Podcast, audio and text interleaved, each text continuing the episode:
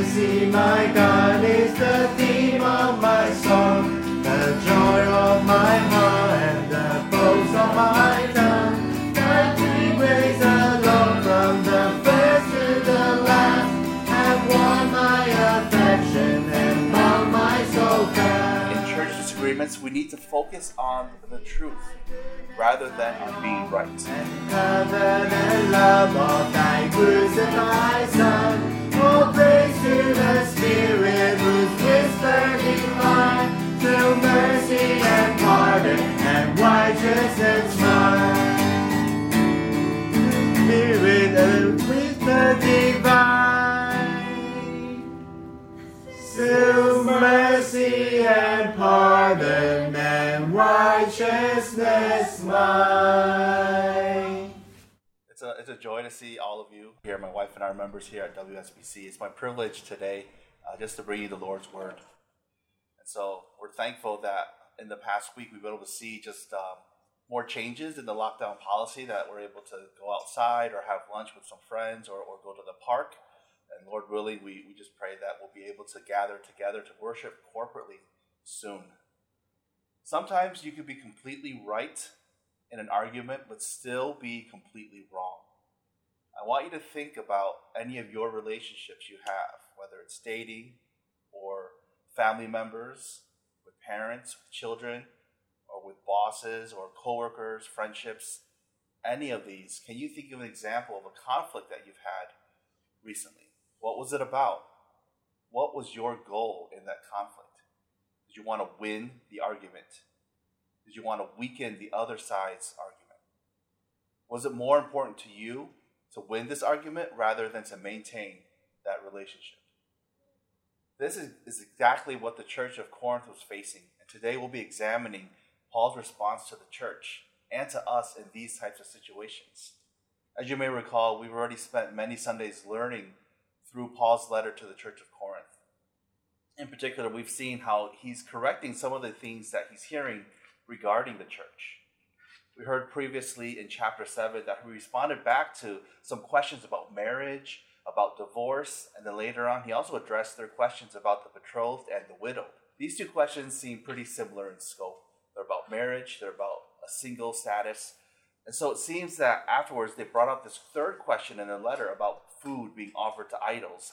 It just seems kind of out of the blue. It seems that it just doesn't match the other two things. The first two questions about marriage, and then this third one is about food and idols. One of these things is not like the other. And so again, it shows just the common theme of the root of the problems of the Corinthian church. Throughout the 1 Corinthians, whether it's about settling disputes in the church, about church divisions and loyalty, or instances of sexual immorality, you can see that their thinking is still stuck in the here and now, about marriage now, about food now. And they're mired and stuck in worldly matters. And Paul, once again, answers these questions not in the sense, no, it's not okay, but rather he takes a step back and he asks the church to reflect on their motives, on their heart, and their attitudes, because those are what are important and matter to the Lord. In 1 Corinthians chapter 8, we can see that when conflicts or when disagreements arise in the church, Paul boils it down to how to approach these issues with 2 points. Do you really love God? And do you love others as yourself? These questions happen to be the same things that Jesus told us are the 2 greatest commandments. Love God and love others. Love your neighbors. So to look at our main idea today, based on today's passage, we can consider this. In church disagreements, we need to focus on the truth rather than on being right. In light of that, we'll be breaking up today's sermon into 3 sections as we study truth. True knowledge, true God, and true love. True knowledge, true God, and true love. It's my hope and prayer today that as we study His Word, we're reminded that it is our hearts and our love for each other that allows the world to see the example of Christ's love, that the gospel is more important than being right. Please follow along as I read our passage from 1 Corinthians Chapter 8. Now concerning food offered to idols, we know that all of us possess knowledge. This knowledge puffs up, but love builds up. If anyone imagines that he knows something, he does not yet know as he ought to know. But if anyone loves God, he is known by God. Therefore, as to the eating of food offered to idols, we know that an idol has no real existence, and that there is no God but one. For although there may be so-called gods in heaven or on earth, as indeed there are many gods and many lords, yet for us there is one God, the Father, from whom all things and for whom we exist, and one Lord, Jesus Christ, through whom are all things and through all whom we exist. However, not all possess this knowledge, but some, through former association with idols, eat food as really offered up to an idol, and their conscience, being weak, is defiled. Food will not commend us to God. We are no worse off if we do not eat, and no better off if we do. But take care that this right of yours does not somehow become a stumbling block to the weak. For if anyone sees you who have knowledge eating in an idol's temple, will he not be encouraged, if his conscience is weak, to eat food offered to idols? And so by your knowledge, this weak person is destroyed, the brother from whom Christ died. Thus, sinning against your brothers and wounding their conscience when it is weak, you sin against Christ. Therefore, if food makes my brother stumble, I will never eat meat, lest I make my brother stumble. This is the word of the Lord. So for our first point, we'll be looking at how we should be focusing on true knowledge, and we'll be looking at verses 1 to 3. Upon reading the scripture, we should first take a step back and look at the context and why the church would approach Paul with this question. The members of the Corinthian church still worked and lived amongst the other citizens, as well as international travelers of this economically prosperous city. They were living in the secular world. The city of Corinth saw a diverse population of people seeped in all sorts of immorality, and they were engaged in all kinds of different religious festivals. To prepare for these ceremonies, a lot of different foods and meats were needed for the sacrifices. And afterwards, they'd take these different foods and feast on them, the ones that were just sacrificed in the different rituals. And most likely, they'd invite friends and others to join in on these feasts. But the church would not choose to join in at these festivals in the temple. It's an easy decision, since they know that they worship the one true Lord and not a pagan god. But the issue was that the meat was divided up. Some would be used and burned in the rituals. Some may be given to worshipers and they take it home, kind of like a dabao. And then another portion was packaged and then they were sold off to the markets. And so as a Christian at the time, you had to consider all of these outcomes, that you may have been invited by a friend to dine and that at their home they served you some of this meat that was once used as a sacrifice to idols. Or you may have accidentally went to the market and you bought this food yourself. So it creates two camps of Christians, some that had difficulty with their conscience in that they had consumed this meat that was originally intended as a sacrifice to a false and a pagan god.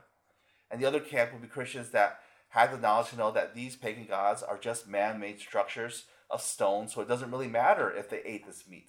But it's not just that.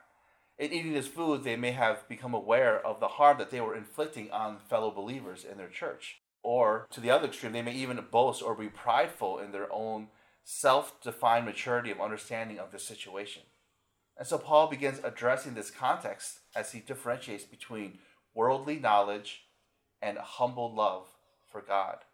Worldly knowledge is dependent on self and is fueled by pride.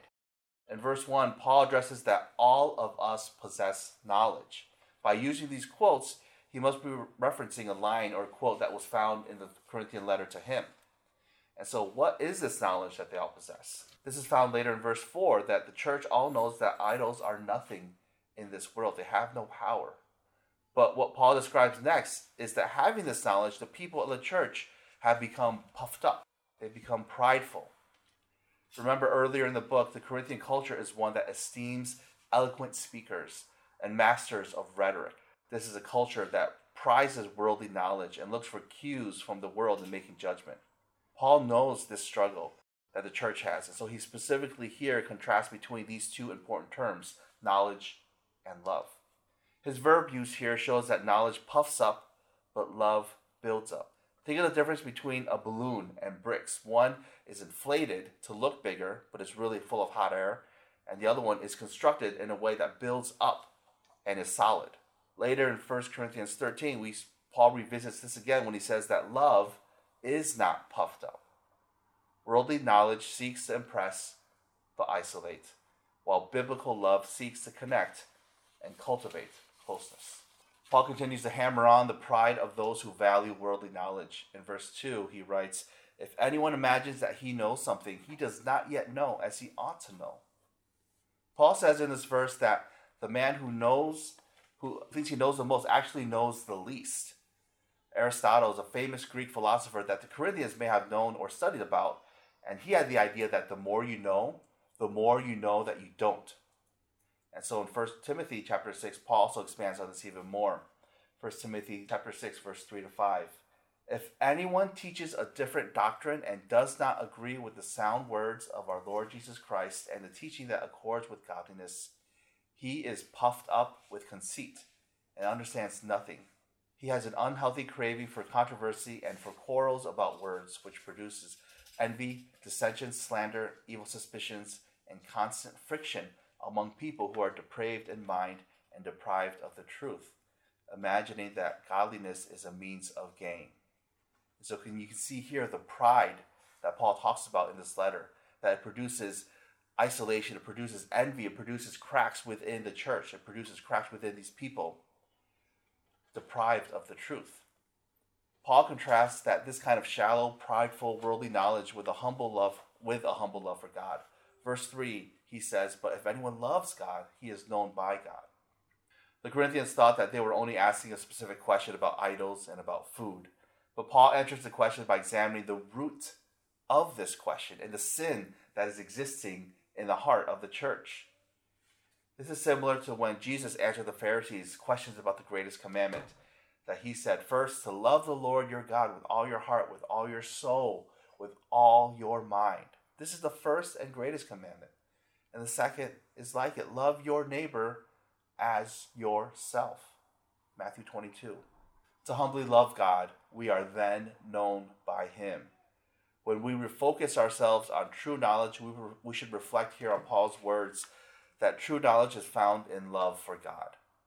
Christian behavior should be founded on love, not on our knowledge. Have you considered that our level of knowledge of theology, of understanding these things, they should be proportionately matched with the level of love and humility that we have towards others and towards others in the church? So that is true knowledge that we should focus on. If anyone loves God, he is known by God. So this God, that leads us to the second point. We recognize that he is true God. We need to focus on the true God in times of disagreement with others. Listen to verses 4-6. "Therefore, as to the eating of food offered to idols, we know that an idol has no real existence, that there is no God but one. For although there may be so-called gods in heaven or on earth, as indeed there are many gods and many lords, yet for us there is one God, the Father, from whom all things and for whom we exist, and one Lord Jesus Christ, through whom are all things and through whom we exist." In verse 4 here, you can see Paul talks about the vanity of idols. As Christians, they know from the second commandment not to have any idols. "You shall not make for yourself a carved image or any likeness of anything that is in heaven above, or that is in the earth beneath, or that is in the water under the earth." So there's no disagreement in the church here that idols are going against God's law. I think every Christian knows that we aren't to have idols, as Paul stated. However, the issue here is that the consumption of this food that was used as a sacrifice to idols. Paul writes this section to reassert that the Lord is over all and greater than any of these hand-carved gods, that these are fake gods that have no power. And so he even emphasizes here that there are many gods in heaven and on earth. He does this to show that there's numerous quantities of these gods, but that none of them, even added together, are more than our true Lord. They pale in comparison, and they're not even close. And he also reminds the church that there are many snares, there are many idols, there are many gods that exist, these mini gods with a lowercase g, that can pull us away from the real one. They can steal our time, they can steal our attention, they can steal our devotion. Are we as clear as Paul is here on the vanity of these mini idols, of these gods? Do we find ourselves sucked in by these idols in our lives?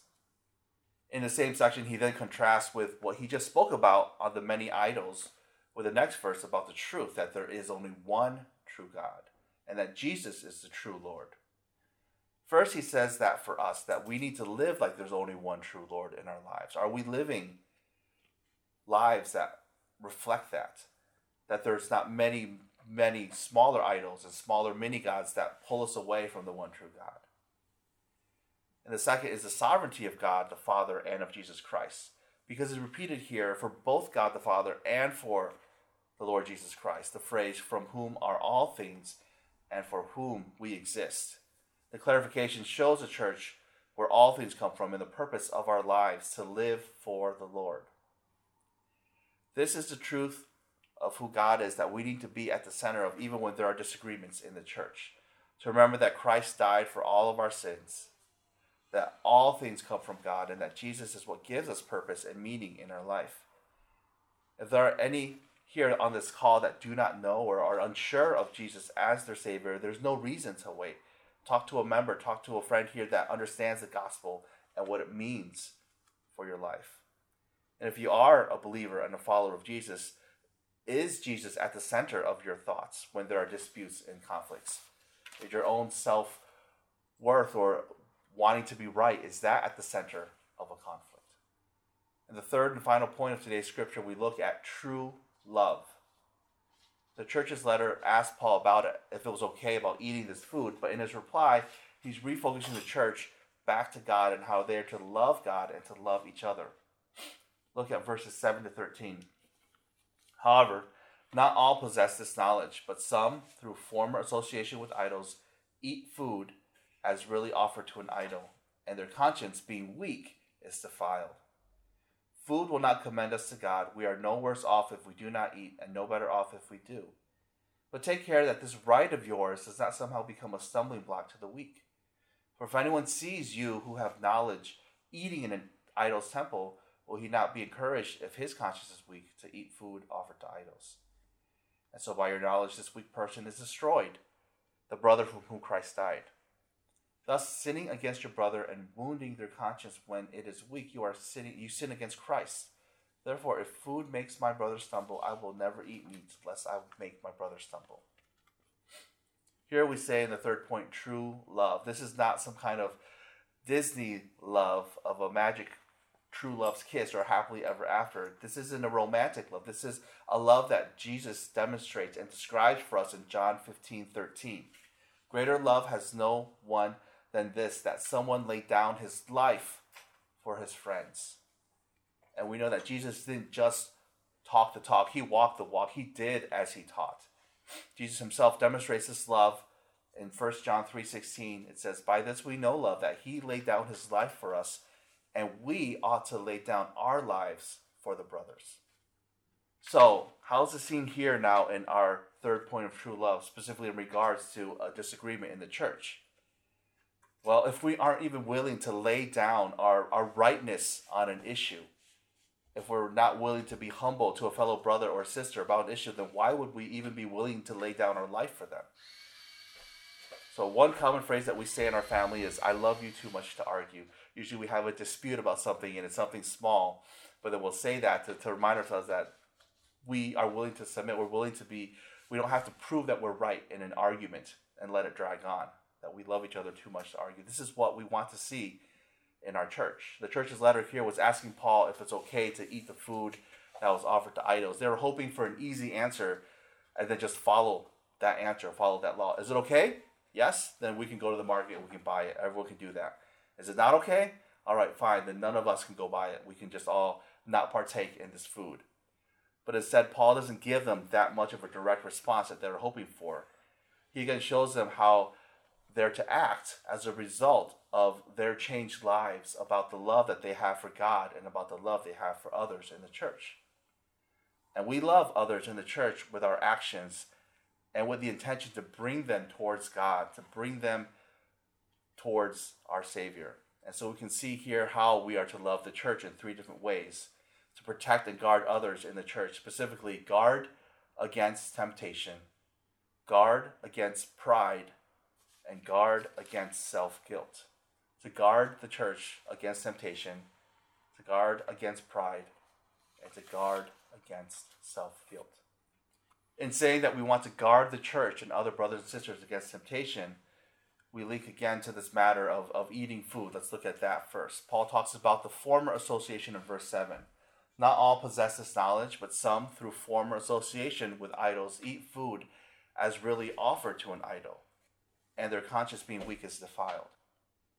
The members of this Corinthian church were recent converts. Christianity was still spreading early through in that time, so it wasn't a generationally passed down thing. It wasn't that their parents or grandparents are Christians. And so that means that these newly converted believers were adults that may have had a history of idol worship, these former associations with them. At the very least, they may have had family members or other close friends in their lives that were still involved in attending these temple rituals and festivals for worship. In a similar way, we have that same dynamic here. Many of our members and our friends here in church may have become believers later on in life, maybe in college or after college. And many of us here maybe have disapproving parents or family members or other friends that do not want you to follow Jesus. So this dynamic gives us a clear picture of what life was like BC, before Christ, in our lives, and how his salvation has drastically changed the way we live our lives. Our life patterns are different. Our motivations, our purpose for what we do have changed. Even daily life, what we do in the morning, what we do in the afternoon is going to look different. There is a stark contrast of knowing Jesus. But this past still exists, and Paul still here is noting that there are certain things that may happen that the church members may do that may jog their memories of others or remind others to pull them back into those memories of their old life in sin before they knew Jesus, before they submitted to Jesus. We may have historical sin, we may have historical tendencies that we have, or things that bring us back to an earlier time in our life that reminds us of that. It may create things like guilt or temptation to go back to that, or stir up past feelings of anger or of hurt. You see, the human mind is an amazing thing. In a car ride the other day with my family, the kids were asking me about how a complex computer or an iPad or a phone could do math really fast. At the time, they're trying to convince me that I should let them use that to calculate their math homework. And so I told them that the human brain's capacity for learning, for memory storage, for processing is even more complex than a computer. And that's because computers are only designed by man, but the brain is designed by God. Scientists have analyzed that the brain's storage and the processing memory of everything is the equivalent of 1 petabyte.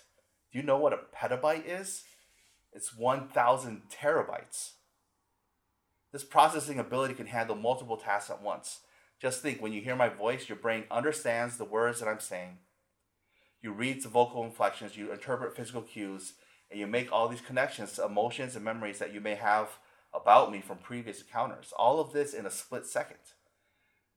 And so that's not even considering some of you are listening to me speak in English when English isn't your native language. So there's an extra step of translating and determining the meaning. And English is a nuisance of a language because there's words that can't be taken at face value.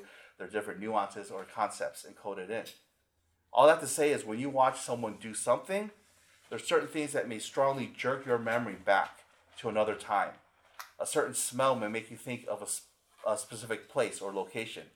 A certain phrase may make you think of a specific person.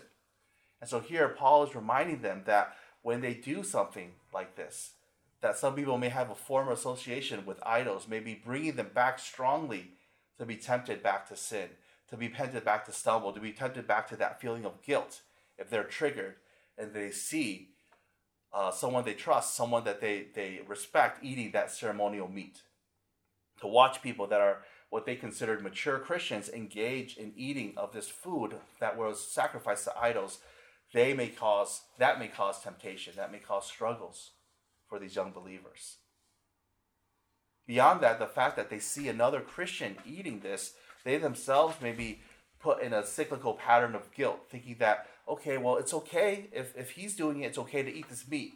But then after doing so, they fall into a remorse and despair cycle, thinking that they have sinned, they regret this decision to eat this food, their own conscience is convicting them, they may even question their own faith. So while theologically speaking, eating this meat is really of no consequence to their standing with God, Paul still urges the church here not to eat in these pagan temples, not to eat this meat, because it may lead to the destruction, to the death, to the falling away of a weaker brother or sister. Are we aware of any past connections or of possible points of temptation for your brothers or sisters around you? Are there any past struggles or sins? Are you yourself having struggles or sins when you see certain actions happening? And as a church, are we ensuring or are we welcoming certain safeguards to help with accountability, to help with each brother and sister, to guard against these opportunities for temptation for other members? The simplest way to do that is just to talk one-on-one to another brother or another sister about these things, about these struggles from former associations that you have. To rejoice together that it's the Lord Jesus that has set you free from them, but to recognize that the strong pull of memories can bring you back to that state before, and to seek prayer, to seek help with others as a group. The second guard that Paul talks about here is guarding against pride, how we love the church by guarding against pride. And so there is freedom in these decisions. It doesn't mean that everyone is still okay to do it. Similar to before in 1 Corinthians chapter 6, verse 12, it says, when it is lawful, but is it helpful or is it good for me to do that? Verse 8 here says, food will not commend us to God. We are no worse off if we do not eat and no better off if we do. But take care that this right of yours does not somehow become a stumbling block to the weak.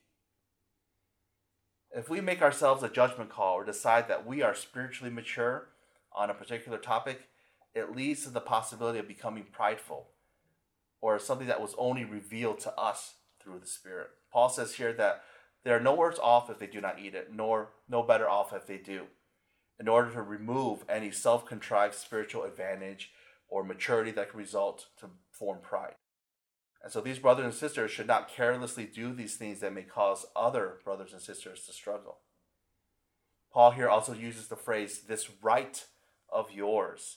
He uses more of this in a tone from the Corinthian perspective that they believe themselves that we have this right, we have this freedom, we have a liberty to do these things, to eat this food. And again, while the theological argument of it is true, there's the idols are powerless, that there's vanity in these idols. But they forget that the only reason why is because they have that freedom in Jesus. That the Corinthians only have that freedom to eat that because Jesus has set them free from it. And so Paul is saying that this isn't a right, something that's owed to them. Rather, it's Jesus that has set them free, that has given them this freedom from sin.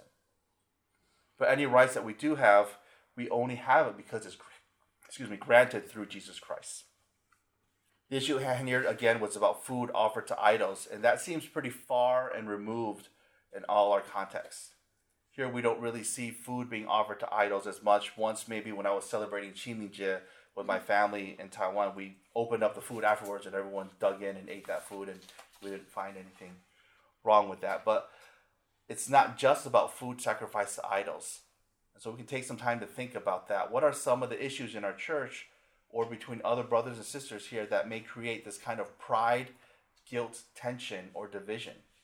Is it about the music that you listen to, movies that you watch, websites, news articles, books, other media that we consume? Is it about hobbies, about gambling, about playing video games, playing violent video games, social media? Or maybe it's even about practicing certain holidays, the Easter Bunny, or the Tooth Fairy, or Santa Claus, or trick-or-treating.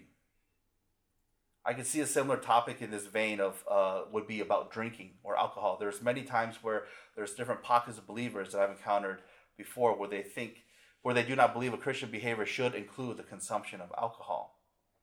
The Lord is clear that there is a line that we should not cross when drinking so that we're not drunk on wine, but some Christian denominations have not allowed for drinking at all within its church members. It could become a point of pride. I know how to handle my alcohol. This other brother should learn how to do it like me. Again, to seek each other in humility and in love is what the Lord calls us to. Sometimes it's not even a point of being pride, but it's being legalistic in these matters, to take a false pride and compare ourselves with others, to proudly proclaim, we're right and you aren't. Sometimes we can be completely right, but at the same time also be completely wrong. As God's ambassadors in this world, It's a balancing act of staying culturally engaged, but also biblically rooted. We need to stay culturally engaged, but biblically rooted. In considering these questions, we move on to the third way that we can love the church and to guard against temptation for self-condemnation. For if anyone sees you who have knowledge eating in an idol's temple, will he not be encouraged if his conscience is weak to eat food offered to idols? And so by your knowledge, this weak person has destroyed the brother for whom Christ died. Thus, sinning against your brothers and wounding their conscience when it is weak, you sin against Christ. Therefore, if food makes my brother stumble, I will never eat meat lest I make my brother stumble. In these verses, verses 10 to 13, Paul shows that by doing this in front of another brother or sister, you may influence them to also encourage them to do it as well. For example, if a well-known leader or elder in the church would eat this meat that was known to have been offered to idols, other newer members to this may see this and believe that they have that liberty as well. But then this will be a member of the church that may look up to the elder, but personally still have a conviction and a conscience that this food is tainted and that they should not be touching it. They should not be eating it. So this would create a confusion and possibly even falling away from the faith because of disillusionment.